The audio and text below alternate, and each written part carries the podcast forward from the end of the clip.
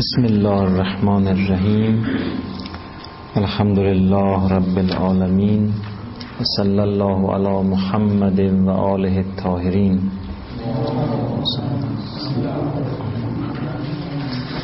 ما کنون سه رکن از ارکان اساسی تفهیم و تفهم کلامی رو بحث کردیم.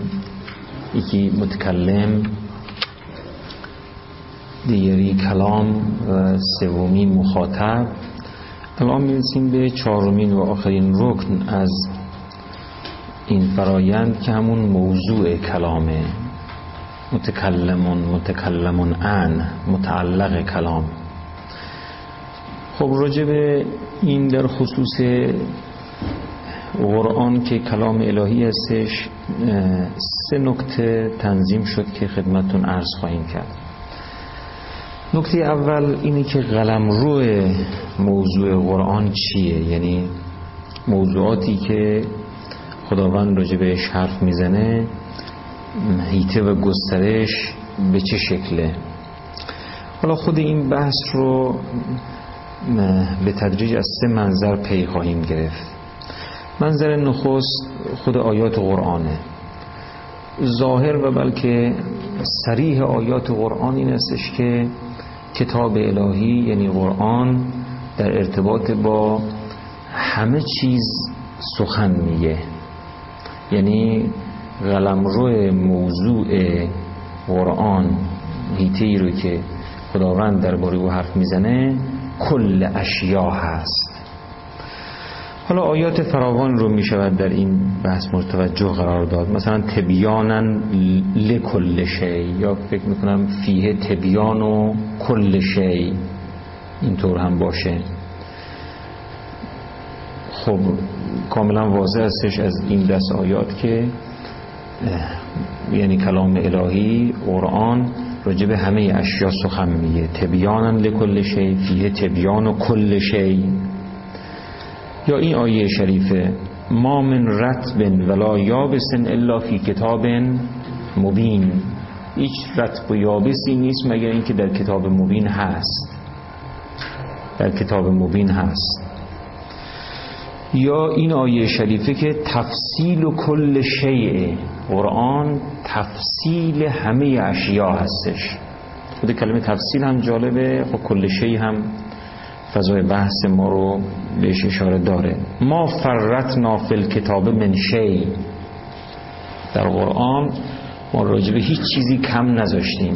یعنی هیچ مسئله ای نیست هیچ امری نیست هیچ شیئی نیست مگر اینکه در قرآن راجبهش سخن و حرف مطرح شده. حالا دو تا نکته رو باید تو همینجا توجه داشت. یکی اینکه خیلی طبیعی که در یک فرایند تفهیم و تفهم تفاهم کلامی وقتی تو این فرایند ما قرار می‌گیریم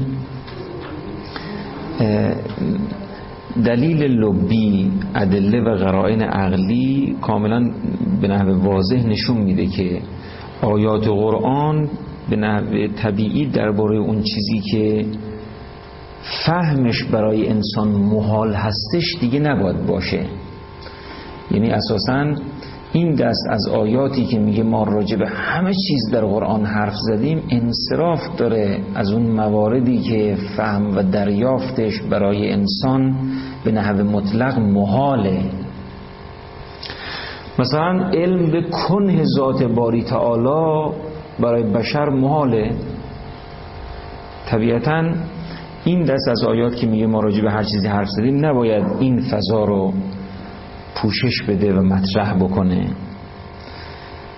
منتها با این حال باید توجه داشت که به تعبیری که عرض می‌کنیم تبیان و کل شیئن به حسبه. یعنی وقتی که می‌خوایم هر چیزی رو بیان بکنیم تفصیل بدیم تفصیل هر چیزی به حسب خودشه. حتی راجع به کنه مقام ذات باری تعالی هم قرآن حرف زده. منتها حرفش به این سببی که شما تو اون مسیر نرید. یحذرکم الله نفسه. یحذرکم الله نفسه. خب اگر تبیان کل شی رو معنی خیلی عام بگیم که باید هم این کارو بکنیم. این نکته مهمه ها. تبیان و کل شیئن به حسب روایت اینا نیست تو فضا واضحه. تبیان هر چیزی به حسب خودش اصلا یه جا باید مبهم گذاشته بشه. یعنی طبیعت اون امر این هستش که مثلا چند لایه‌ای باشه چند سطحی تر بشه مبهم مطرح بشه. بسیاری از چیزها هستش که برای سطوعی از مردم اصلا صلاح نیستش.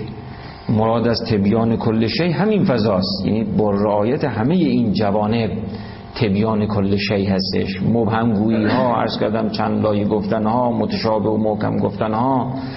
همه اینها مدل های مختلف تبیان کل شی هست که باید بهش توجه بشه.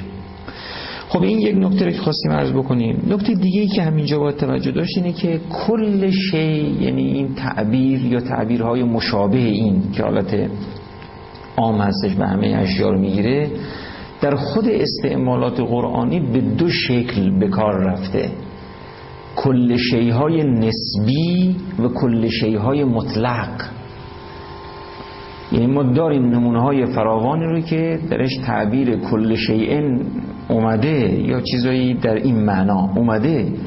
ولی ما می‌دونیم قرائن کاملا حاکی از این هستش که مراد از کل شیئن نه یعنی دیگه تمام چیزها تا اون فیا خالدون. یک وضعیت نسبی این مراد هست. من الان چند نمونهش رو یادداشت کردم.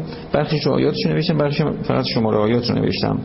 حالا بعدا دوستان ملاحظه میفرمان مثلا در آیه اگر زود زود بیارید می‌تونیم آیه هم بخونیم.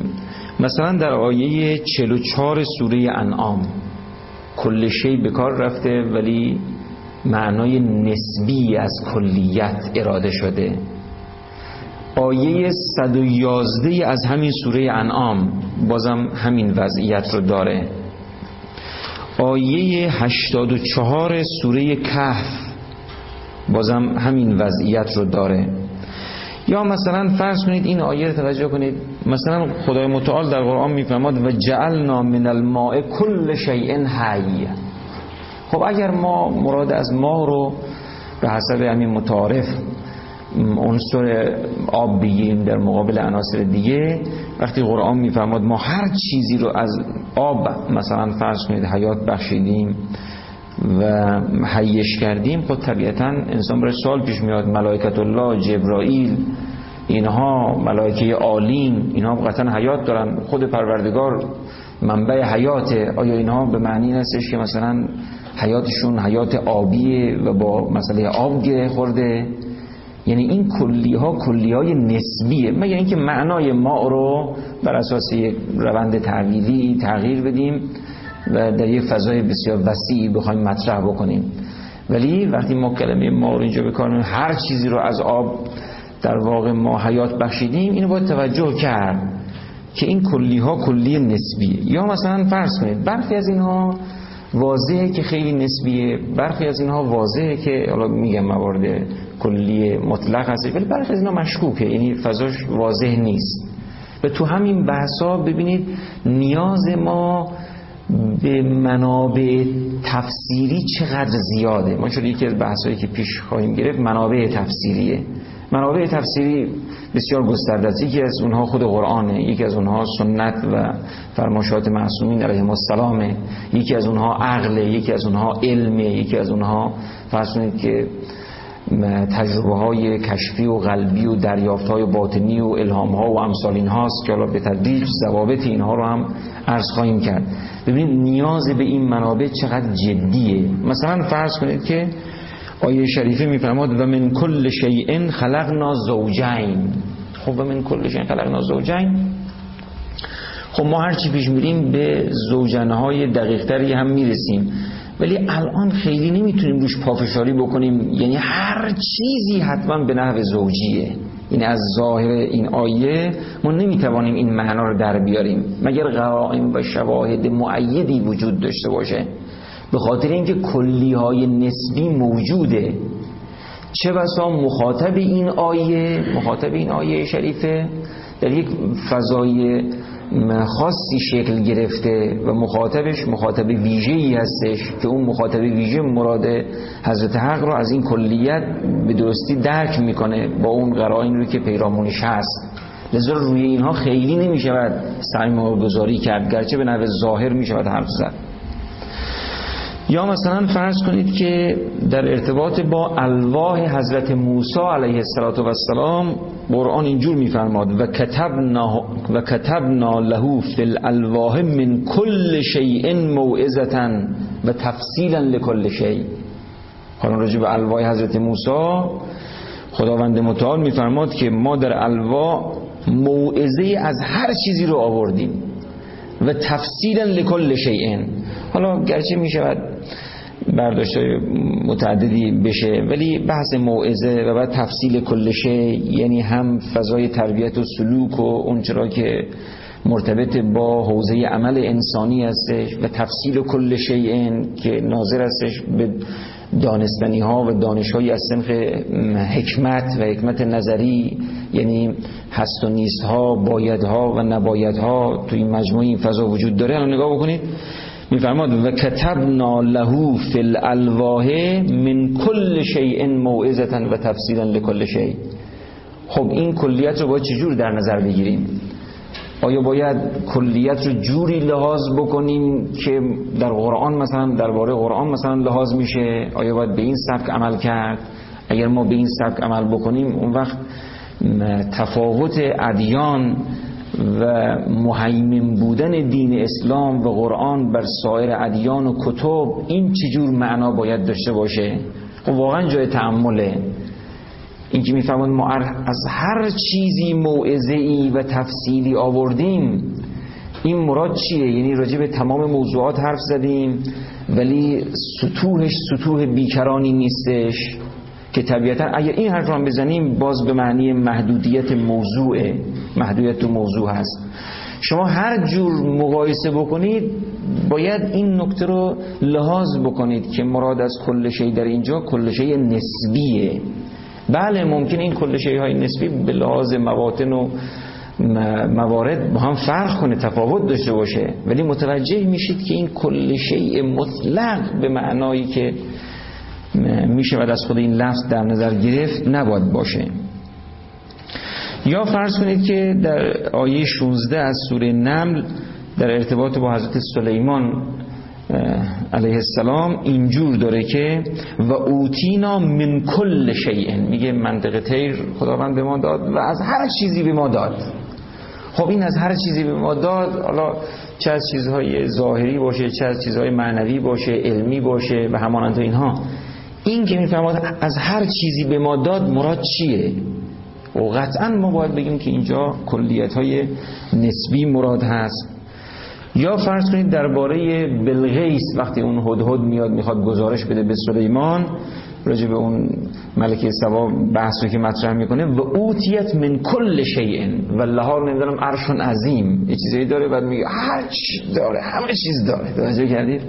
همه چیز داره و یک عرش خیلی بزرگی هم مثلا براش هست که اتفاقا روی اون عرش خیلی بعد آیات بعدی منور داره.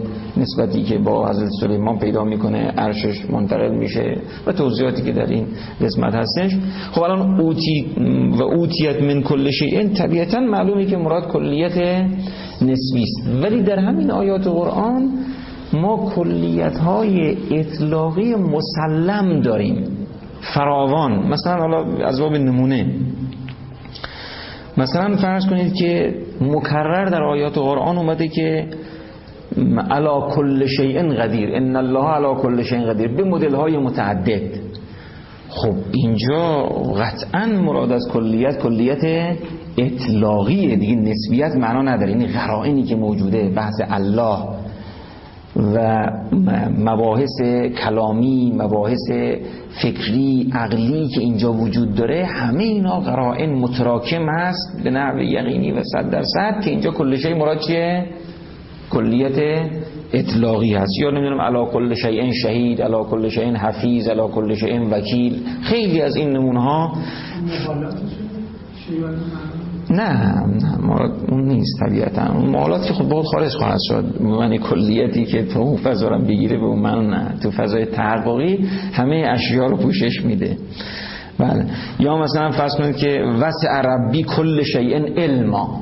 این که دیگه همون میگه. توجه کرد وسع عرب دیگه کلیت اطلاقی بسیار شدید هست. توجه کردید. وسع عربی کل شیء علم مثلا. هیته احاطه علمی پروردگار به همه چیز هست. و غیر از اینها که قرائن زیاده یعنی خب ما الان می‌رسیم به همین واژه در ارتباط با قرآن. خدای متعال در قرآن میفرماد که کتاب الهی تبیان کل شیء فیه تبیان و کل شیء یعنی تبیانا لکل شیء تفصیل کل شیء ما من ربط رتب ولا یابسن الا فی کتاب مبین. ما فرتنا فی الکتاب تو این موارد ما باید چی بگیم؟ این کلیت چه جور کلیتیه؟ کلیتی هستش که ما کلیت نسبی ازش در بیاریم یا بگیم مشکوک فضاش واضح نیستش یا بگیم که به حسب قرائن و شواهد می‌خواد کلیت اطلاقی بگیم به لحاظ مجموعه قرائنی که اینجا می‌توان در نظر گرفت و با بحثایی که پیشتر هم عرض کردیم با توجه به روایاتی که در این زمینه وجود داره به نظر می‌رسه. حالا خیلی شاید گرچه خودم میل دارم قاطعانه بگم ولی می‌خوام یک راهی فرض کنید باز بمونه. به نظر می‌رسه که این کلیت کلیت اطلاقیه. یعنی قرآن اگر تفصیل کل شی هست و تبیان کل شی هستش تبیان کل شی هست. یعنی گستره قلم رو موضوعی قرآن کل شی هست. منتها توجه داشته باشید نکته قبلی رو. تبیان کل شی. این به حسبه. اگه می‌خواد برای ما بیان بکنه یه وقتی میگه کنه ذات باری تعالی رو. شما جلو نرو. این خودش تبیان او هستش.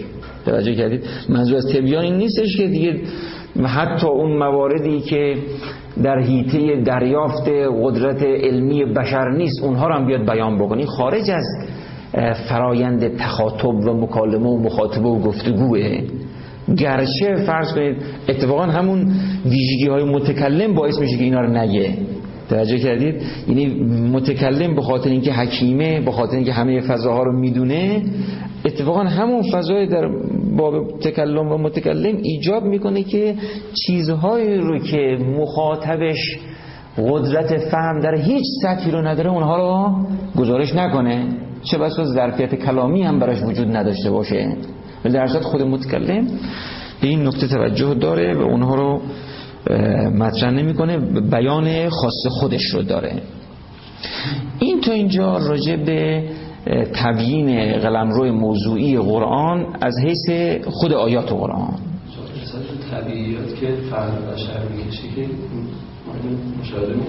حالا واقعا به چه شکله خود عرض می‌کنم ظاهر این بحث استقرایی که عرض می‌کنم بحث به استقرام به کجا می‌رسیم؟ ولی ظاهر آیات قرآن این تبیان کل شیء هستش. متکلم این خاصیت رو یعنی این ظرفیت رو داره کلام این ظرفیت رو داره متکلم هم به تعبیر شما این ظرفیت رو داره. خود قرآن هم که ظاهر و سریعش این هستش من راجع به هر چیزی حرف می‌زنم طبیعتا باید بگیم که در خصوص همه اشیاء قرآن باید حرف داشته باشه. حالا این فیل جمله اون چیزی که از آیات قرآن توجه می‌کنیم. حالا اینا رو باید توجه سیاه و اینا بحثای گسترده ای داره. فراز دیگه ای که به این بحث می‌پردازیم به حسب روایاته که روایات مجموع روایات که ما تو این قسمت داریم چه قلم روی موضوعی رو برای قرآن ترسیم می‌کنه. ببینید من تعدادی از این روایات اینجا ردیف کردم استفاده هم می‌کنیم. طبیعتا این بحث قابل گسترشه. از جمله روایاتی که در این بحث به نظر می‌رسه که خیلی کلیدی باشه فرمایش امام صادق علیه السلام هست. که ممکن به گناه مختلف نقل شده باشه که حضرت اینجور میفرمان قبلا هم اشاره کردیم. لقد تجلل الله لخلقه فی کلامه ولکنهم لا یبصرون. ببینید خدای متعال دو جور تجلی داره. یکی تجلی در تکوین. تکوین میگیم مراد ما از اصطلاح تکوین در مقابل فرض کنید که اختراع و ابداع و امثال اینها نیستش. این اصطلاحی که دیگه متأخرا البته با برخی از اصطلاحات اهل معرفت هم همگام هست که کون به معنی مطلق ما الله باشه تکوین به این معنا. یه وقت تجلی باری تعالی در تکوین یه وقتی تجلی باری تعالی در تدوین یعنی در فضای کلامی. چطور باری تعالی وقتی در تکوین تجلی می‌کنه میگیم کل ما یمکن یعنی هر تجلی که امکان پذیر باشه باری تعالی باید داشته باشه. امکان نداره بر اساس قواعدی که اهل معرفت در این بحث مطرح کردن باری تعالی تجلی براش ممکن باشه ولی اون تجلی رو نکرده باشه. این امکان پذیر نیستش. خب چطور در فضای تکوین وضعیت به این شکله؟ که حالا تعاملات تکوین و تدوین تو این بحث ببینید چقدر مهم و با اهمیت زبان تکوینی باری تعالی. این خداوند متکلم هست. متکلم است به دو جور کلام که در خود روایات ما هم هست. یه وقت کلام او همون خلق اوست. کلام او خلق اوست. یعنی تجلی کلامی پروردگار به دو شکله. یه وقتی مراد از کلام همون خلقت هستش یعنی همون تکوین هستش. یه وقتی کلام حضرت حق همین سخن اوست. حالا یا به نحو فرض کنید که ساختارهای مختلفی که میاد و از جمله این فضای مکتوبی که من در دست ما هستش کلام حضرت حق اینجوریه. خب حضرت حق یه وقتی تجلی تکوینی داره هر تجلی که ممکن باشه در عالم تکوین داره. یه وقتی تجلی تدوینی داره. امام صادق میفرماد لقد تجلی الله لخلقی. کلمه الله با اون ویژگی های خاصی که این اسم داره باید مورد توجه قرار بگیره. افزون بر این که اگر تجلی خدا در کلامش بخواد یک تجلی محدودی باشه خب این تجلی در همه جا هست. فقط تو کلام نیستش که. اختصاصی به این بحث نداره. در اینجا می‌خواد این نکته رو توجه بده که الله با همه ویژگی ها و خصوصیاتی که داره در کلامش تجلی کرده. این سخن این اون بحث های پیشتر رو توجه کنید یعنی تو دلش لحاظ مخاطب و نسبتش با کلام که عمق کلام هر کسی به اندازه عمق خود متکلم هستش. اون شخصی که این صحبت رو داره مطرح می‌کنه. خداست که داره صحبت می‌کنه. اون وقت هم این صحبت قرائن دیگر رو هم توجه داشته باشید که این کلام الهی یه وقتی مثلا در عصر حضرت آدمه یه وقتی در عصر حضرت نوح یه وقتی در عصر حضرت موسی هستش. یه وقتی این کلام آخرین کلامی است که از خدای متعال می‌خواد گفته بشه و مخاطب او انسانهای دوره ختمی هستند که در میانشون انسانهای کامل مطلق وجود داره. حالا این بحث این مقداری مرتبط با مباحث اهل معرفت ایناست. چون انسان کامل انسان کامل نسبی داریم و انسان کامل مطلق. انسان کامل اصری همون انسان کامل نسبیه. مثلا در عصر حضرت آدم علیه السلام حضرت آدم انسان کامله. در عصر حضرت نوح نوح انسان کامله. در عصر حضرت ابراهیم ابراهیم انسان کامله. ولی ما یک انسان کامل مطلق داریم. انسان کامل مطلق در مقایسه با جمیع اعثاره. انسان کامل مطلق رسول الله صلی الله علیه وسلم هستش و ائمه معصومین علیهم السلام که جان پیامبر و نفس پیامبر هستند. اینا انسان های کامل مطلقه. تو دوره ختمی سطحی از مخاطبان قرآن کیا هستن؟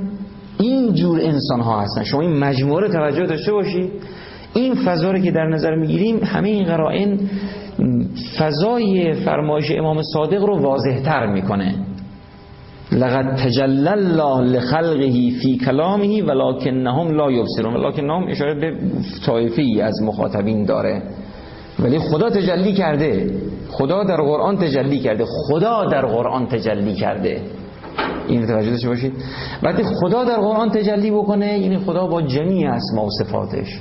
با جمیع اسما و صفات که بخواد تجلی بکنه به مقیاس اینکه در عالم تکفین با جمیع اسما و صفاتش تجلی می‌کنه هر موجود ممکنی رو در واقع متحقق می‌سازه تو فضای قرآن هم بحث به همین شکله. یعنی اگر خدا تجلی کرده با همه اسما و صفاتش ما باید معتقد باشیم که در ارتباط با جمیع موضوعات قرآن حرف زده و سخن گفته. خب این یک آیه با این بسترهایی رو که باید بهش توجه یک روایت و بسترهایی که باید بهش توجه بشه. روایت دیگری که در اینجا هست روایتی است از امام صادق علیه السلام که بسار درجات نقل کرده بهار جلد 89 صفحه 84 آورده. روایت اینطوره. ان الله لم یدع شیئا تحتاج الیه الامه الى یوم القیامه. الا انزله فی کتابه و بینه لرسوله. خدای متعال چیزی رو به جا نذاشته که امت بهش تا روز قیامت نیاز داشته باشه. کلمه الامت توجه داشته باشید. منظور امت ختمیه و مراد قرآن هستش تو این بحث. مراد قرآنه مراد امت ختمیه. قرائن واضح الی یوم القیامه قرائن دیگه در قبل و این فضای روایت وجود داره. ان الله لم یدع شیئا تحتاج الیه الامه الی یوم القیامه الا انزله فی کتابه مگه اینکه در کتابش اون رو آورده باشه و بینه لرسوله باب می‌تونه باب تبیین باشه یا می‌تونه فضای دیگه ای داشته باشه که یه بحث تنزیل داریم و یه بحث تعویل و تعمیق قرآن که هم قرآن رو خدای متعال بر پیامبر نازل کرد و هم تعویلش رو به معنای کامل چون افصل راسخین در علم رسول الله به تعبیر خود روایات. افصل راسخین فی العلم رسول الله. پس تعویل هر آیه رو تا عمقش تا جایی که برای بشر میسور باشه برای رسول الله اتفاق افتاده. تعمیر رسیدی اینا بحثی که وارد بشین دیگه خودش بحث مفصلیه.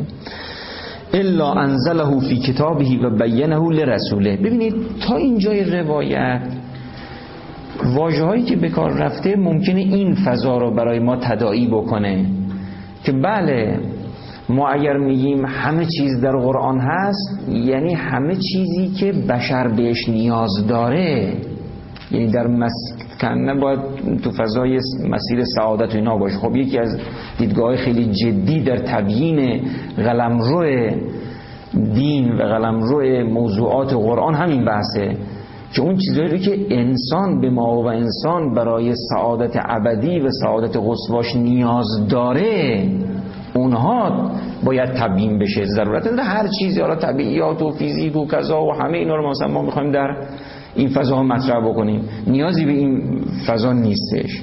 تا اینجای روایت این فضا رو داره. ولی بقیهش نگاه بکنید. و جعل لکل شیء حدا. و جعل علیه دلیلا یدل علیه. ببینید یه وقتی ما ممکنه بگیم که به خاطر صدر این روایت زیل این روایت رو دست می‌زنیم. یعنی و جعل لکل شیء حدا و جعل علیه دلیلا یدل علیه. می‌تونیم این کار بکنیم. می‌تونیم برعکسش عمل بکنیم. یعنی بگیم خود این کلیت هایی که در زیل روایت هستش می‌خواد نشون بده که احتیاج بشر به معنای سعادت قصوا تا چه میزانه. یعنی اساسا می‌خواد مقدار نیاز انسان رو روشن بکنه. انسان به ما و انسان علم مطلق منشأ سعادتش میشه مگر آنچه را که از هیته او خارج باشه و مال ذات اقدس باری تعالی باشه. این فضا رو در نظر بگیرید. سعادت انسانی محدود معنا نکنیم. سعادت انسان فقط فرض بهش رفتن. خب این با چیزای محدودتری حاصل خواهد شد. اگه اینجوری باشه پس مسئله انسان کامل با این همه فضاها برای چی مطرحه؟ اینکه اونها اسوه ما هستن. رسول الله اسوه ما هستن. و خب ما می‌دونیم که خود علم به ما و علم یک کماله. توجه کردید؟ جهل به موضوعات یک نقصه. اگر ما سعادت قصوا رو یک معنای بسیار وسیع در نظر بگیریم که باید هم همین گونه عمل بکنیم سعادت بشر به معنای کامل و نهاییش رو بخوایم لحاظ بکنیم بعید نیستش که بگیم علم به کل شی در سعادت او نقش داره در سعادت مطلق او نقش داره. بعید نیستش که انسان به لحاظ رسیدن به سعادت نهایی علم به کل شی رو لازم داره و جهل به شیعی که می‌توانست بهش علم داشته باشه و براش فرش این که نافع باشه این رو اگه نداشته باشه ولو این که بگیم مثلا در حیطه عمل او کار نمی‌کنه. این بعید به نظر می‌رسه که ما بخوایم فرض کنید که غیر از این بگیم. شرح احوال ائمه معصومین و خود رسول الله و انبیا و اینا رو هم توجه می‌کنیم می‌بینیم این فضایی هستش. یعنی هیته ویژه‌ای از دانشها مخصوص اونها نشده. همه دانشان انتظار ما از امام معصوم چیه؟ فرض کنید امام معصوم از حجت تشریف بیارن. خب ما الان انتظارمون از, از او چیه؟ آیا می‌تونیم این رو در مخیله خودمون بگنجونیم که فرض کنید یک پرسشی از ریاضیات یا فیزیک یا چیز دیگری از ایشون بپرسیم و ایشون بگیم من این نکته رو مثلا فرض کنید نمی‌دونم به نحو مطلق یه وقتی نسبی ما داریم راجبه اهل بیت معصومین علیهم السلام. ولی در مقابلش خب می‌دونیم که به نحو مطلق این معنا رو نمی‌شود در ارتباط با معصومین مطرح کرد. لذا در خصوص این روایات و چیزای از این دست. اگر یه وقتی قلم رو موضوعات دین یا قرآن داره محدود میشه به چیزایی که احتیاج بشره ما باید توجه داشته باشیم احتیاج بشر چیه؟ احتیاج بشر برای سعادت مطلق چیه؟ ما سعادت رو چی معنا می‌کنیم؟ آیا دانستن کل شیعی که برای انسان ممکنه این رو به عنوان سعادت می‌دونیم یا نمی‌دونیم؟ به نحو عملی و با توجه به فضای روایات و سیرهی که وجود داره راجع به انسان ها ما با چه قضاوتی داشته باشیم؟ ببینید همیشه قرائن پیرامونی و چیزهایی رو که راجبش حرف می‌زنیم چقدر نقش داره. اصلا همین روایت فضاش واضحه که در این خود این تکلمی که الان صورت گرفته مطالعه موضوع چقدر تاثیر داره در فهم خود کلام. این ما راجع به احتیاج به انسان داریم حرف می‌زنیم. مطالعه راجع به اینها چقدر کمک می‌کنه که ما خود این کلام و محتوا رو بهتر بتونیم درک بکنیم و بفهمیم که نکته بعدی ماست. و جعل لکل شیء بعد از اینکه فرمود خداوند رها نکرده چیزی رو که امت بهش تا روز قیامت تا روز قیامت بهش احتیاج داشته باشه. این توجه بکنید. ما الان حتی تو بحث فقهی این مسئله رو داریم. علوم و دانش ها رو تقسیم بندی می‌کنیم. علوم و دانش های ضرور بعد میگه علوم و دانش های ضروری که میگیم حالا این خود ضرورت ها رو هم درجه بندی می‌کنیم. ببینید گاهی از اوقات ضرورت یک دانش برای امت فضاش اونقدر وسیع خواهد شد که برای شکلگیری یک تمدن اسلامی که بتواند یعلو ولا یعلا باشه باید همه چیزهایی رو که لازم استش بدونه. همه چیزها رو باید بدونه تو ریاضیات تو علوم طبیعیات و همانند اینا. خب این روایت که میگه همه چیزهایی رو که امت بهش احتیاج داره انزله فی کتابه و بینه لرسوله و جعل لكل شیء حدا و جعل علیه دلیلا یدل علیه. روایت دیگر از بازم از بسار درجات هست. از امام کاظم علیه السلام نقل شده حضرت اینطور میفرمان میفرمان فما کتبه لل یک روایت طولانیه من اولش نیاوردم. فما کتبه للمازین جعله الله فی ام الکتاب خداوند همه چیزهایی رو که برای گذشتگان در کتابهای آسمانیشون آورده همه رو در ام کتاب قرار داد. مراد از ام کتاب به خاطر قرائنی که موجوده یعنی قرآن. حتی قرآن با همه طول تفصیلی که داره مراتبی که داره. این ام کتاب مقایسه کرده با بقیه کتب میگه این ام کتابه این تعبیر رو توجه داشته باشید. با بقیه کتب نازل شده از آسمان کتب آسمانی مقایسه کرده و میگه این ام کتابه این یک تفسیری است از واژه ام کتاب یک تبیینی است از ام کتاب ان الله یقول فی کتابه ما من غائبت فی السماء والارض الا فی کتاب مبین. بعد شاهد از خود قرآن میاره. ما من غائبت ما من غائبت اونایی که حاضره که حاضره روشنه. توجه کردیم اونایی که روشن و آشکاره که روشن آشکاره. ولی ما من غائبت فی السماء والارض یعنی هیچ امر پوشیده ای در آسمان ها و زمین نیست الا فی کتاب مبین. این نکته مهم است یعنی ببینید چقدر توجه به موضوعات نقش داره که ما آیات قرآن رو خوب بفهمیم. یعنی مباحثی که ظاهر هست وقتی ما میگیم تبیان و کل شیء به حسبه چه بسا با برخی از قواعد کلی طرح روش و برخی از قوانین حاکم و با توجه به اینکه بسیاری از اون بسترها واضح و روشنه دیگه نیازی به تبیین نداشته باشه. توجه کردید؟ تبیان و کل شیء به حسبه رو باید کاملا مورد توجه قرار بدیم. خب ما من غائبت فی السماء والارض الا فی کتاب مبین. سوره نمل آیه 75 بعد حضرت در ادامه میفرمان ثم قال. یعنی حضرت میفرمان که خداوند فرمود ثم قال. ثم اورثنا الكتاب الذين استفینا من عبادنا. من نوشتم کدوم آیه. بعد خود قرآن میفرم... خداوند میفرماد که ما این کتاب رو به اون بندگان مخلصی که برگزیدیم به اینها به ارث دادیم کتاب رو. پس از یک جهت میفرمان ما همه چیز رو در کتاب یعنی ام کتاب مبین و ام کتاب قرار دادیم. از یک جهت میفرمان ما این ام کتاب و کتاب مبین رو به ارث به برخی از بندگان برگزیده ما میدیم. و بعد حضرت در ادامه میفرماد و نحن الذین استفان الله فورثنا هذا الذی فیه کل شیء میفرماد و ما اون کسانی هستیم که خداوند ما رو برگزیده رسول الله و ائمه معصومین علیهم السلام. ما کسانی هستیم که خداوند ما رو برگزیده و به ارث بردیم. این کلمه فقط نه. هاذ الذی فیه کل شی. این چیزی که همه چیز توش هست. این چیزی که همه چیز توش هست و ما به ارث بردیم. این روایت هم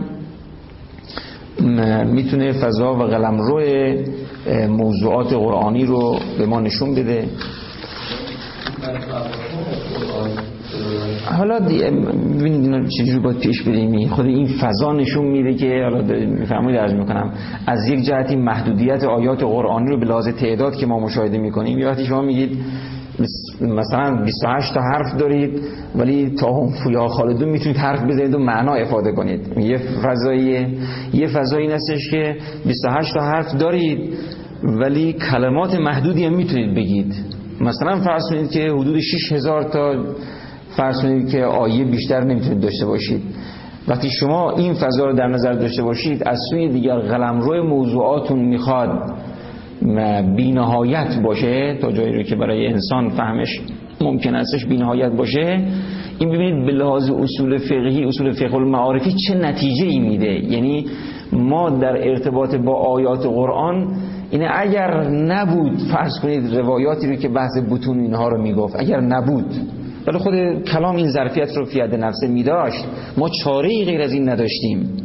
و الا اینا می‌شد حرفای گذاف. فی تفصیل و کل شی. نمی‌دونم ائمه اینجوری بفرمان.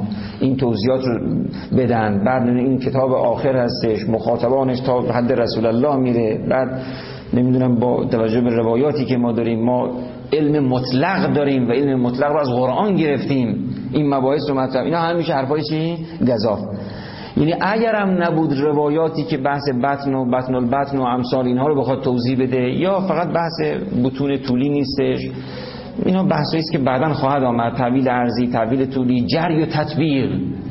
جری و تطبیق خب خیلی مهمه. جر خیلی اهمیت داره. اگر این ظرفیت های کلامی بهش توجه نشه که اصلا این بحثا بی‌معنا خواهد بود. یعنی خود اینها به ما فشار میاره که تو حوزه اصول فقه المعارف راههای دیگری برای کشف مراد متکلم در خصوص قرآن. خصوص قرآن میگم یعنی ادله تو اینجا هستش. در هر کلام دیگری اگر به همون اندازه دلالت بکنه همین فضا هست. در خصوص خود قرآن ما سبک دیگری برخورد داشته باشیم که خود این سبک دیگر هم اختزاعات اغلایی ایجاب می‌کنه. که برس خواهم کرد. انسانی که از اون الله و قلیلا این انسان یعنی اگر علمش بی نهایت بشه با علم خدا نه بحث گفتم هیتهایی از علم ویژه باری تعالی هست که برای بشر امکان پذیر نیست.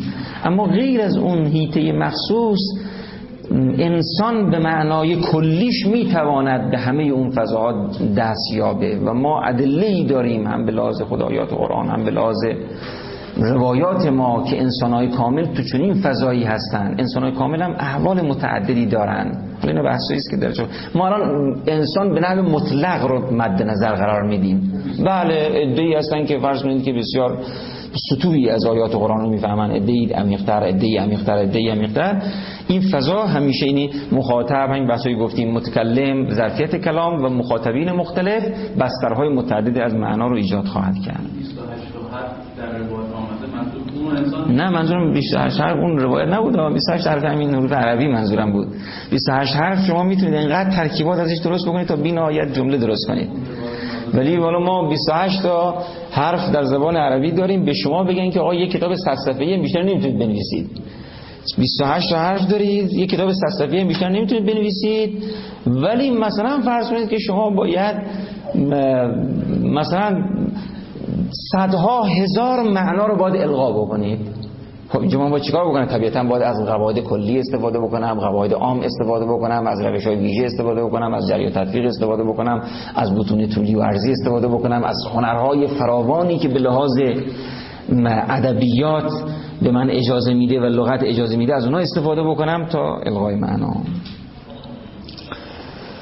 روایت دیگر در بازم در بسار و درجات از امام صادق علیه السلام هست. اینجور میفرمان. حضرت میفرمان انی لعلم ما فی السما و اعلم ما فی الارض و اعلم ما فی الجنه و اعلم ما فی النار و اعلم ما کان و اعلم ما یکون. بعد در ادامه حضرت میفهمان علم تو ذالک من کتاب الله ان الله تعالی یقول فیه تبیان و کل شیء. ببینید حضرت میفهمان که من هر چی تو آسمان ها کلمه از آسما رو توجه داشته باشید که چه فضاهایی رو می‌گیره. هر چی تو آسمان هستش می‌دونم. هر چی تو زمینه می‌دونم. هر چی تو بهشت و جهنمه می‌دونم. هر چی از گذشته است هر چی از آینده است همه رو می‌دونم. حالا من اینجور تو ذهن من چون دیگه نگاه نکردم که مثلا برای اون مخاطب خیلی سنگین اومد که حضرت اینجوری گفت که من علم ماکان و مایکون و آسمان و زمین و گذشته و آینده و خیلی براش سنگین اومد. حضرت برای اینکه یه مقدار از اون فضایی رو که براش ایجاد شده اون سنگینی که براش ایجاد شده بکاه اون استبعاد ازش کم بشه حضرت فرمود علم تو ذالک من کتاب الله. علم ذالک من کتاب الله. بارها تو روایات ما این فضا رو داریم. حضرات چیزایی میفرمان و بعد وقتی احساس صعوبت و سنگینی می‌کنن میگن قال رسول الله. رسول الله اینجوری فرمود. توجه فرمودید؟ یا مثلا فی کتاب الله در حالی که خود ائمه معصومین جان رسول الله هستند و متحد با او هستند و با اصل خزانه علم مرتبطن. توجه کردید؟ با اصل خزانه علم مرتبط هستن. این بحث مهم نیست که آیا ائمه شأنشون نقل از رسول الله است؟ یا نه به لحاظ دستیابی به مقام درسته که اولا و به ذات بالاصال رسول الله مقام اصلی رو فتح کرده و این مقام به او هبه شده. اما دیگران که در رأسش ائمه معصومین هستن آیا اون مقام رو دارن؟ یعنی اون مقام هستی شناسانه رو که ظرفیت گرفتن این دانش ها رو باشه دارن؟ بحث ولایت که حالا در جای خودش باید ولایت و وسایت و امثال ها خب بعد ازت میفهم علم تو ذالک من کتاب الله. ان الله تعالی شایدم میاره. نمیگه علم تو ذالک من کتاب الله. ممکن تو ذهن او کتاب الله مگه چی گفته؟ اینقدر چیزی که شما گفتید نمیگه. بعد میفهم ان الله یقول ان الله تعالی یقول فیه تبیان و کل شیء خب تو این فضا توجه داشته باشید یعنی مسئله مخاطب سطح مخاطب امام اینجور قرآن رو در میابه نگاه کنید میگه من همه چیز قرآن همه چیز گفته و من وقتی روبرو میشم با کلام الهی این بحثای قبلی رو متوجه داشته باشید. متکلم چه شعنی داره؟ متکلم خداست اینو توجه داشته باشیم. کلام چه ظرفیتی داره؟ مخاطب کیه این فضا رو که در نظر می‌گیریم این کاملا چیز طبیعی است که قرآن تبیان کل باشه. امام معصوم هم بگه من وقتی روبرو با قرآن میشم هر چی در دنیا و آخرت و گذشته و آینده و آسمان و زمین و نمی‌دونم بهشت و جهنم و هر چی همه می‌دونم.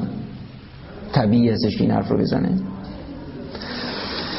یا در نهج البلاغه حضرت امیر اینجور میفرمان. این یه قسمتشو خوندیم قبلا؟ ذالک القرآن فاستنتقوه. این قرآنه.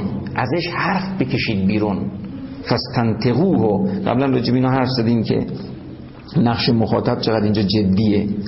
ولن ینطق. خود قرآن حرف نمی‌زنه راجبش صحبت کردیم منظور از این که قرآن ناطق نیست. یعنی چی؟ در حالی که بسیاری از ادله ما داریم که قرآن چیه؟ ناطق. قرار که ادله هم نداشته باشیم. فی حد نفسه قاعده زبان شناسی این رو اختزام می‌کنه که قرآن ناطق باشه. خب ذالک القرآن فاستنتقوه این خود این فاستنتقوه همون جواب اونه. فاستنتقوه یعنی اون رو به حرف یعنی حرف می‌زنه خودش. شما باید او رو به حرف در بیارید که این ما تو تفسیر همین کار رو می‌خوایم بکنیم. یعنی اصلا بشر تو تفسیر می‌خواد استنتاق بکنه از قرآن. قرآن رو مثل فرض کنید که استنتاق هم واژه اطلاعاتی هم هست در کارگاه ها و اینها یا در آگاهی و اینا طرف رو میارن میگن فلانی رو استنتاقش کردن. استنتاق کردن یعنی, کارایی کردن که او خودش حرف زد. شما باید کارهایی بکنید که قرآن خودش هم نمیشه تحمیل کنید که توجه که تحمیل اگه بکنید تو دادگاه هیچ ارزشی نداره. توجه کردید؟ باید کارهایی بکنید که او به حرف در بیاد. اگر اون گونه مجبورش کنید که کلمه کلمه تو دهنش بذارید که این بگیم ارزشی نداره که. کاری بکنید که او حرف بزنه. قرآن رو باید استنتاق کرد. این قرآن رو باید گذاشت بالای سر البته و خیلی معدبانه در خدمت قرآن دو زانو انسان باید بشینه استنتاق بکنه. حالا استنتاق قرآن چجوریه؟ استنباط قرآن چجوریه؟ این رو توجه کرد. منابع چیه؟ روش ها چیه؟ روش علکی نیست. ضوابط داره. مجموعه این ضوابط و منابع وقتی شخص مفسر و مستنطق به کار می‌بره راجع به قرآن قرآن حالا شروع می‌کنه براش به حرف زدن. و حرف می‌زنه و حرف می‌زنه و حرف می‌زنه و پایان نداره این حرف زدنهای قرآن. فاستنتقوه ولن ینطق ولکن اخبرکم من لکن من خبر میدم از قرآن. یعنی من استنتاق می‌کنم قرآن رو حرفا رو می‌کشم برای شما میگم. الا ان فیه علم ما یعتی و الحدیث عن الماضی و دواء دائکم و نظم ما بینکم. ببین قلم روها رو مشخص می‌کنه. من نمی‌خوام مثلا علم اون چرا که بعدم میاد سخن از اون که گذشته دواء درد شما اونجاست. تو همون فضایی که یعنی ما از یک منظری را عرض خواهم کرد اون بحث استقرا اونجا میگم. و دواء و دائکم و نظم اون چرا که بین شما هستش یعنی مسائل اجتماعی و نظم ما بینکم نظم اجتماعی نظم خانوادگی همه اینها رو اون چرا که شما بهش نیاز دارید مثلا دواء دائکم می‌تونه اشاره به فضای فردی داشته باشه. یا مثلا و نظم ما بینکم اشاره به روابط بین اسنینی یا بین اجتماع داشته باشه. یا می‌تونه دوا اون اهم باشه و این به خاص گفته باشه. حالا در حال شما می‌بینید که این بو از این روایت استشمام میشه که علم مایتی و حدیث از مازی و کذا و این توش هست. شیخ صدوق در خصاص صفحه 66 از رسول گرامی اسلام صلی الله علیه و آله و سلم یک روایتی رو نقل می‌کنه روایت طولانیه. تا اینکه اون راوی می‌پرسه از حضرت که این سقلان که شما میگید این, این چیه؟ این سقل اکبر و سقل اصغر که شما میگید این چیه؟ حضرت اینجور میفرماد اما سقل الاکبر این تعبیر خود تعبیر روایی است. سقل اکبر و سقل اصغر در ارتباط با قرآن و در ارتباط با اطرت خودش تعبیر رواییه. نه اینکه بعدا این فضاهای استنباط کرده باشن سقل اکبر چیه؟ کتاب الله عز وجل این تعبیرها رو توجه کنید. اما سقل الاکبر کتاب الله عز وجل سبب ممدود من الله و منی فی ایدیکم. حالا چون روایت روایت رو ما یه مشکل کلی داریم در ارتباط با روایت. مشکل که از یه جهتی خب حسن سناعت به خرید رفته و اونم نقل به معناست. چون نقل به معنا رو خود ائمه معصومین تجویز کردن. نقل به معنا رو تجویز کردن. تواعات نقل به معنا به لحاظ فرایندهای اجتهادی و استنباطی چیه؟ خب اینا خیلی مهمه. خب برخی ها معتقدن و اینم جدی است که اگر ما نقل به معنا رو قبول کردیم خیلی باید احتیاط بکنیم. یعنی گاهی از اوقات تعبیراتی که در روایت به کار رفته اونجور موشکافی ها از تقدیم و تأخیر و از اون واجه هایی که به کار رفته گرچه ما تو فضاهای تعبدی و تکلیفی می‌تونیم استفاده کنیم کار تمام می‌کنیم. ولی تو فضاهایی رو که ما می‌خوایم کشفی در ارتباط با هستی و کلا فضای فقه المعارف و اینو داشته باشیم خیلی مراقبت می‌خواد چون نقل به معنا شده. اگه نقل به معنا میشه یعنی برداشت ها و وزن راوی تو این روایت چه بسا اعمال شده باشه. چقدر مهمه ها. اینجاست که مثلا تشخیص راوی ها به لحاظ اینکه چقدر نمی‌دونم ازبط بودن چقدر نمی‌دونم این چیزا رو رعایت می‌کردن چقدر فقیه بودن اینا اهمیت پیدا می‌کنه. توجه کردید؟ و تو روایات ما مثلا هستش که شما راوی ها رو می‌خواید توجه این چی جور از ما نقل کردن؟ این یک موشکافی های ظریفی است یعنی مثلا ما یک راوی رو خب اینا کارهایی است که طلب میگه من چیکار مون دیگه بکنم مثلا؟ شما فقط یک روایت یک راوی رو شما در میارید می‌خواد راجع به قبلا عرض کردم ما الان مثلا میگیم بحث رجالی داره. چیکار شده مثلا؟ توجه کردید؟ چیکار شده؟ حالا فرض یک راوی رو در بیاره هر چیزی که راجع بهش هست همه رو استقصا بکنه به لحاظ تاریخ به لحاظ چیزای پیرین و هر روایتی که آورده اینا رو بیاره و انواع بررسی ها راجع به روایاتش داشته باشه و بعدا بتونه یک سری داوری ها راجع به این را راوی داشته باشه. خب می‌دونی اینا کار یک شخص و دو شخص نیست این در یک استمرار علمی در یک سنت صورت می‌گیره و بعدا از افراد از دیگران اینها استفاده می‌کنن. حالا در هر صورت الان مثلا خب من من الله و منی می‌تونست خیلی حاوی نکته هایی باشه. ولی چون فضای روایت هست و احتیاط های لازم رو به لازم نقل معنا انسان باید توجه داشته باشه باید جوری معنا بکنه که با فضاهای جدیتر سازگار باشه و احتمالات این مقدار دورتر رو انسان نباید اونها رو به عرصه تفسیر یک روایت یا یک, یک روایت راه بده. سبب ممدود من الله و منی فی ایدیکم. این اینجا توجه کنید. بله. بله. اینجا چی داره ما شما؟ گرفتید این رو؟ فی ایدیکم. بعدش داره؟ طرفهو به ید الله. طرفهو به ید الله. بله و طرف الاخر. این طرفهو همین این نقل معنا جدی. طرفهو خیلی جالب نیست. طرفهو حالا در هر صورت. میفرمان. سبب ممدود من الله و منی فی ایدیکم. طرفهو به ید الله یعنی طرف خدا مثلا. در دست خود خداست. این توجه بکنید. قرآن یک سبب ممدود یک ریسمانه. یک عروه وسقا هستش یک حبل متینه که دو تا سر داره. چقدر این تشبیه؟ دو تا سر داره. یه سرش دست کیه؟ خداست. یه سرش دست شماست. چقدر این نکته قابل استفاده است.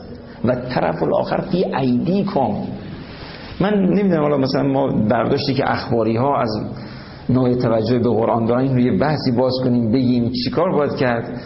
فاجعه هست اصلا. یعنی برداشتی که اینا کردن فاجعه عظیمه قرآن سقل اکبر رو از کار انداختن. توجه کردید؟ از کار انداختن.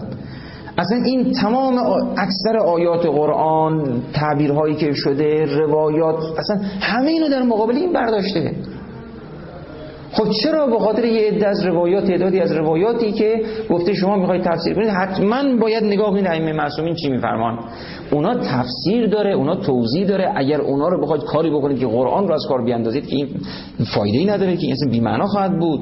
ما در تعارض خواهد شد به تعبیر بعضی اگر بخوایم اون روایت اونجوری معنا بکنیم اصلا تعارض با نصوص قرآن داره با روایات بسیار فراوانی داره.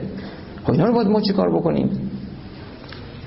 حالا اونم سر جای خودش. طرفهو به ید الله و طرف الاخر به عیدی کم طرف دیگه تو دستهای شماست. و طرف الاخر به عیدی کم فیه علم ما مزا و ما بقی الا ان تقوم الساعه. یعنی علم گذشته در این قرآن هست. علم آینده تا روز قیامت. در این قرآن در این قرآن هست. این راجع به سقل اکبر که البته من همینجاشو می‌خواستم که گفته علم مامزا و علم تا روز قیامت همه چیزی که بس احتیاج و ما بقی الا ان تقوم الساعتش وجود داره. و اما سقل الاصغر فهو حلیف القرآن. حلیف یعنی ملازم. فهو حلیف القرآن و علی ابن ابی طالب و اطرته و انهما لن یفترقا حتی یرد علی الحوز که سقل اصغر اطرت اطرت معصومین علیه السلام هستن سقل اکبر قرآن هستش. حالا انشالله ما از این دست روایات خیلی باید استفاده کنیم. این چرا هر دو رو با هم میاره؟ و ببینید چقدر برداشت سطحی اتفاق میفته از سوی همین فضاهای اخباری ها و فضاهای قشری و اینها که در واقع اون احتمام شدیدی که به روای... تفسیرهای معصول وجود داره در واقع نفی این روایته. این روایت هر دوتا رو کنار همدیگه آورده. تفسیری صحیح هست یعنی روند دین پژوهی صحیحه که این دوتا رو کنار هم داشته باشه. پس معنا کنید اولا هر دوتا یک نوع استقلالی دارن. اگر هم می‌خوایم استقلال جدیتری قائل بشیم باید برای قرآن قائل بشیم. ان بعدا عرض خواهیم کرد یه بعضی رو باز خواهیم کرد. حالا میگیم جایگاه مسئله سنت و فرماشات معصومین علیه السلام در باب تفسیر چیه؟ با همه ابعادی که این بحث می‌تونه پیدا بکنه باید مورد توجه قرار بگیره. ولی در هر صورت این روایت نشان از این میده که حداقل قرآن یک منبع مستقله. اگر قرآن یک منبع مستقله. و بعد حالا اطرت در کنارش اومده. خود بنده یعنی اینجور می‌فهمم از روایات که اطرت مستقل هست و غیر مستقل. که حالا این بحثشو باید توضیح بدیم که نسبتی که با قرآن پیدا می‌کنه چجوریه. چون این روایت برمیتابه با خصوصا با توجه به این تعبیر سیغل اکبر و سیغل اصغر که سنت در طول قرآن باشه که انشاءالله این بحث خواهیم کرد. به چه سبک باید این رو معنا کرد و اینها؟ و این چه نتایجی به بار میاره؟ این فضا و این نگاه. می‌رسیم. ما مفصل می‌رسیم و بحث خواهیم کرد. روایت دیگری که از محاسن برقی نقل شده از امام صادق علیه السلام اینجور هست.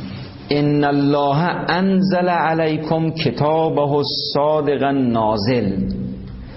فیه خبرکم اینجا یه مقداری قلمرو رو تفصیل داده یعنی شمرده. ما اینا رو اگه بخواستیم به لحاظ محتوای این استقرای به لحاظ اون موضوعات بکنیم هم خیلی فراوان میشه تو علوم تربیتی اجتماعی انسان شناسی و بعد به لحاظ برخی از فضاهای دیگه هی تعمین بریم گسترده میشه. حالا ما یه تعبیر استقرا داریم که یه مقدار اونجا باید بهش توجه بکنیم. فیه خبرکم و خبر ما قبلکم و خبر ما بعدکم خبر شما خبر ما قبلی ها این ما قبل حالا بلاز این که ما با جوری معنا کردیم فقط منظور انسان های قبل از شما منظور چون خبر و کم آدم فکر می‌کنه فقط رجع به شما.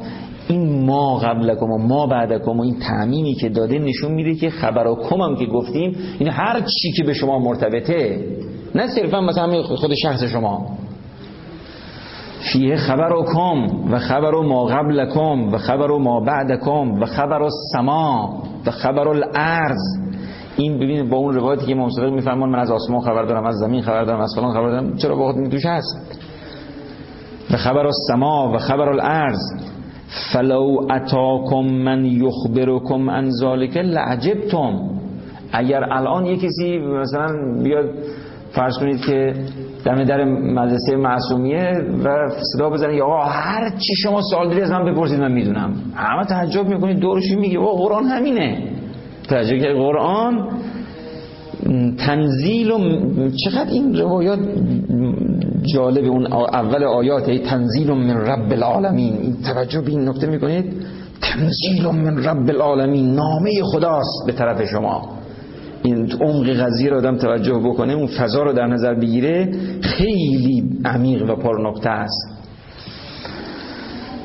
فلو اتاکم من یخبرکم عن ذلک لعجبتم. خب تا اینجا ما فضای دوم رو یعنی در تبیین قلمرو موضوعی قرآن به چه شکل هستش ما تو حوزه روایات هم یک گشتی زدیم و به این نکته توجهی کردیم. یه فضای سومی که فراز سومی که باید بهش توجه کرد اعتبار عقلی استقرایی. یعنی اگر فرض کنید این روایات نبود یا این روایات بر ما مبهم بود که چه فضاییه. یا آیات هم به همین سبک مثلا. اعتبار عقلی می‌تونستیم اینا رو جدا کنیم. و یه بحث اعتبار عقلی یه بحث استقراس جدا هم بشه بد نیستش ولی ما بلاز این که از فضای آیات و روایات دوره همه یک فضا نقل کردیم. به حسب استقرایی و اعتبار عقلی چی باید بگیم؟ قلمرو دین قلمرو موضوعی قرآن چه میزانه؟ یه بحث و یه کار خیلی خوب قلمرو استقراییه. قلم روی استقرایی این که میگم کار خیلی خوبه نقصا فراوان داره. توجه که چون هیتایی است که از هیته از همون نقصایی که خود استقرا داره. توجه کردی؟ هیتایی در دست ما نیستش. چون هر نوع احتمالی در ارتباط با قرآن وجود داره. خصوصا اینکه به محض اینکه ما احتمال اینکه ما که یقین داریم مثلا میگیم تو این فضای احتمالی. ما وقتی لایه چند بحث چندین لایه رو مطرح بکنیم و خود واقع رو هم چندین لایه بدونیم و مخاطبین رو هم چندین لایه بدونیم و معتقد باشیم که چه بسا کسی که در یک سطحی هستش از موضوعات ویژه‌ای باخبره از فضای دیگه باخبره خب خیلی اتفاقات اینجا خواهد افتاد. ولی بالاخره استقرا خیلی مفیده.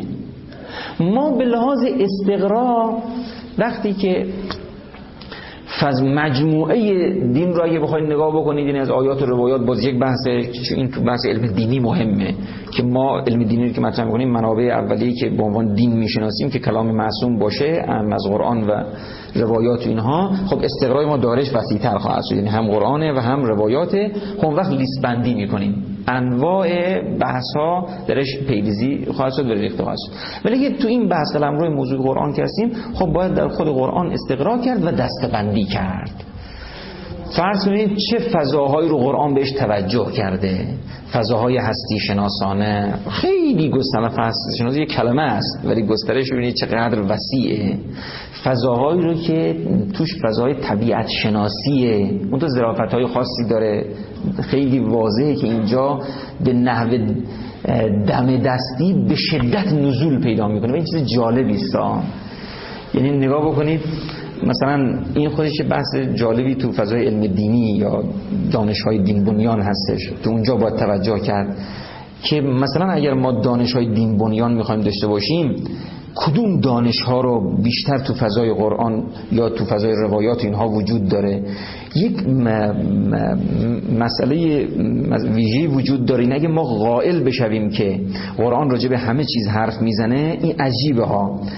اونایی رو که تو دم دست همه هست عمق شناسایی همین علوم تجربی و امثال اینها رو برده توتر تو لایه های باطنی تر. توجه کردید؟ چون اینها مثلا فرض کنید که در سعادت بشر نقش داره ولی تاثیرش در سعادت بشر چیه؟ درجهش کمتره. توجه کردید؟ خود ائمه معصومین و بزرگان هم ببین نوع توجهشون به این بحثا چجوریه.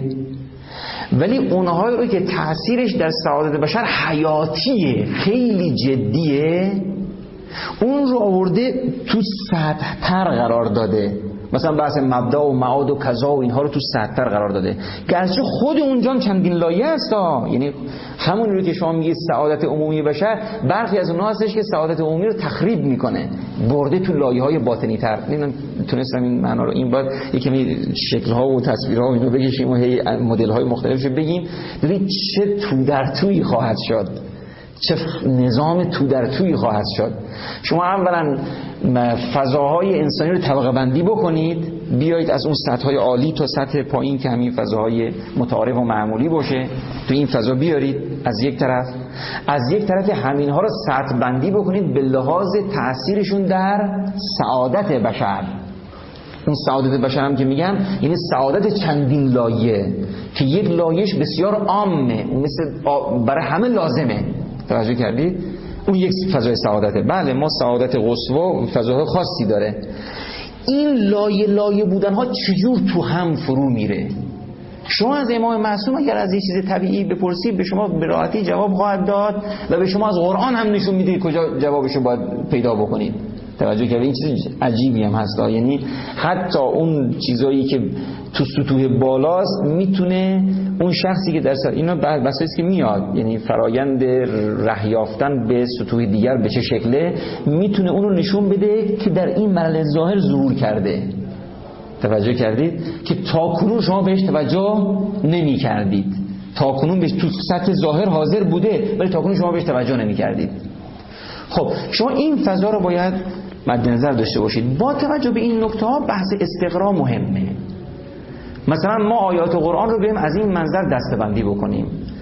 چه فضایی راجع به علوم انسانیه چه فضایی راجع به هستی شناسیه در هستی شناسی ها به چه چیزایی توجه کرده؟ در انسان شناسی ها به چه چیزایی توجه کرده؟ حالا مثلا فرض کنید که نگاه های بسیار بسته ای که فرض کنید آیات قرآن رو منحصر بعضی از نگاه که اصلا آدم اصلا نزدیک بهش میشه یک حالی بهش دست میده. فقط مثلا قرآن رو تو یک فضای بسیار محدود برداشت های تکلیفی برده مثلا. حتی مثلا زورش میاد که مثلا یه مقدار وارد فضای اخلاقی مثلا بشه. توجه کردید؟ واقعا آدم تو این برخی مثلا این چی میمونه؟ مثل مثلا فرض کنید که من عرض می‌کنم گاه از نمی‌خوام حالا این به نحو کلی نمی‌خوام جاری و ساری بشه و شما این مثلا آثار دنیای غرب رو نگاه بکنید. نمی‌خوام همه رو زیر سال ببرم اما یه بوی بدی میده. توجه کردید؟ جالب مهم است همون طبیعیاتی که نوشتن. همه مثلا ستاره فلان است آسمون کذا شده نمی‌دونم بدن انسان اینجوری هست این رو نگاه بکنید. اصلا با نیت نادرستی نوشته شده. توجه اون فضای حاکم بر او یک فضای دیگریه. ما بخشی از بحثایی رو که به عنوان مثلا دانشهای دین بنیان میگیم مثلا تغییر این فضاست نه تغییرهای گذاره گذارها سرجاش میمونه این اینجوریه اون اینجوری این خودش هست. ولی شما وقتی رفتی توش اصلا یک نفس آزاد می‌کشی. همه جا روشنه چقدر جالبه چقدر روشنه. همه چی درسته دنیا من درسته آخرت من درسته دین من درسته فطرت من درسته همه چی سر خودشه. این فضا شما طبیعیات ابن سینا رو میخوندی اصلا احساس بود نمی‌کردی. احساس تعفن نمی‌کردی. احساس میگردی همش توی یک وطن خاص خود داره حالا این تجربه های دقیقتر و دقیقتر شده. ولی ببینید این فضا به چه سبکی ریخته شده؟ چه فضایی ریخته شده که آدم یعنی گاهی از باور کنید من پرهیز دارم. این بحثی آدم بحثی رو دوست داره نگاه بکنه. همین که آدم این جملاتش رو می‌خونه این فضاهاش رو می‌خونه اصلا کدر میشه. توجه کردید؟ این کدورت بهش دست میده. انضباط های خاصی هم داره نمیشه بینا رو گفت و اینا رو ترتیب بکنه به طور مطلق. نه. انضباط های خاص خودش هم داشته باشه. می‌تونه مراعات خودش بکنه که به چه سبک وارد بشه. برخی از فضاهای درون دینی ما در برداشت قرآنی نمیگن در این فضا ولی خیلی فضای بسته و خشک و قشری و سطحیه. خب در حال رو که ما اگر به لحاظ استقامت یه دفعه برده همه چی رو فردی کرده. آه این همه آیات اجتماعی قرآن. این همه آیات اجتماعی. یا یه دفعه یه دوری شده حالا الان یه رشته به تعادل می‌رسه یه دوری شده همه رو اجتماعی معنا می‌کردن. توجه کردید؟ هر چی توش بود از نزریسترین مسائل نماز روزه همه چی اجتماعی اجتماعی اجتماعی. از این حال آدم به هم میگه چه خبر؟ چیکار داری می‌کنی؟ توجه کردید؟ بابا خلوت هم باید باشه ریاضت هم باید باشه سلوک هم باید باشه. این دست از توجهات هم باید وجود داشته باشه. خب اینا هست حالت جمعی داره اتفاقا گاهی اوقات رو باید به این فسادات بحث استقرا بحث جدی وقتی ما تمام شده تقریبا. بحث استقرا بحث جدی یکی از نحوه های دستیابی به قلمرو موضوعی قرآن یا مجموعه دین فضای استقراست. فضای استقرا ممکنه به ما یک نوع کلیت نسبی تحویل بده نه کلیت مطلق. ممکنه که به نوع جدی. مگر استقرا کننده یک استقرا کننده خیلی مهمی فرض کنید باشه. توجه کردین به حسب مخاطبا چقدر فرق پیدا می‌کنه؟ استقرا کننده جدی باشه. خب طبیعتا بازم چون استقرا هست به استقرا توجه میده همیشه نمی‌تونه به کلیت مطلق دست پیدا بکنه. مگر اینکه از دل این استقرا تجربه ذات کنه. تجربه ذات بکنه تجربه ذات تعمیمش بده. خب اون فضای جداگانه است. این فضای استقرار ولی یه بحث دیگه اعتبار عقلیه. که حالا چون وقت ما هم تمام شده این بخشی از کار یعنی ما الان تو کجا قرار گرفتیم؟ بحث ما در خصوص رکن چهارم. یعنی بحث متکلمون ان و موضوع متعلق کلام الهی بود کلام الهی بود. درش خواستیم نکته هایی مطرح کنیم. نکته اول راجع به قلمرو موضوعی قرآن بود.